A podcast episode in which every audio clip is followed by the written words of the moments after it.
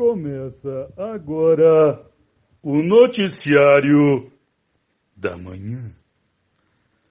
Toda manhã, uma notícia nova. Tá, tá, tá, tá, tá.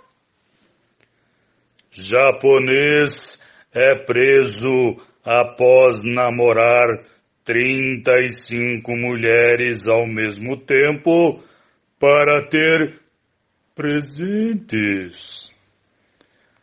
Takashi Miyagawa dizia para cada uma delas que fazia aniversário em datas diferentes, pois assim ele ganhava mais presentes e cartões de felicitações.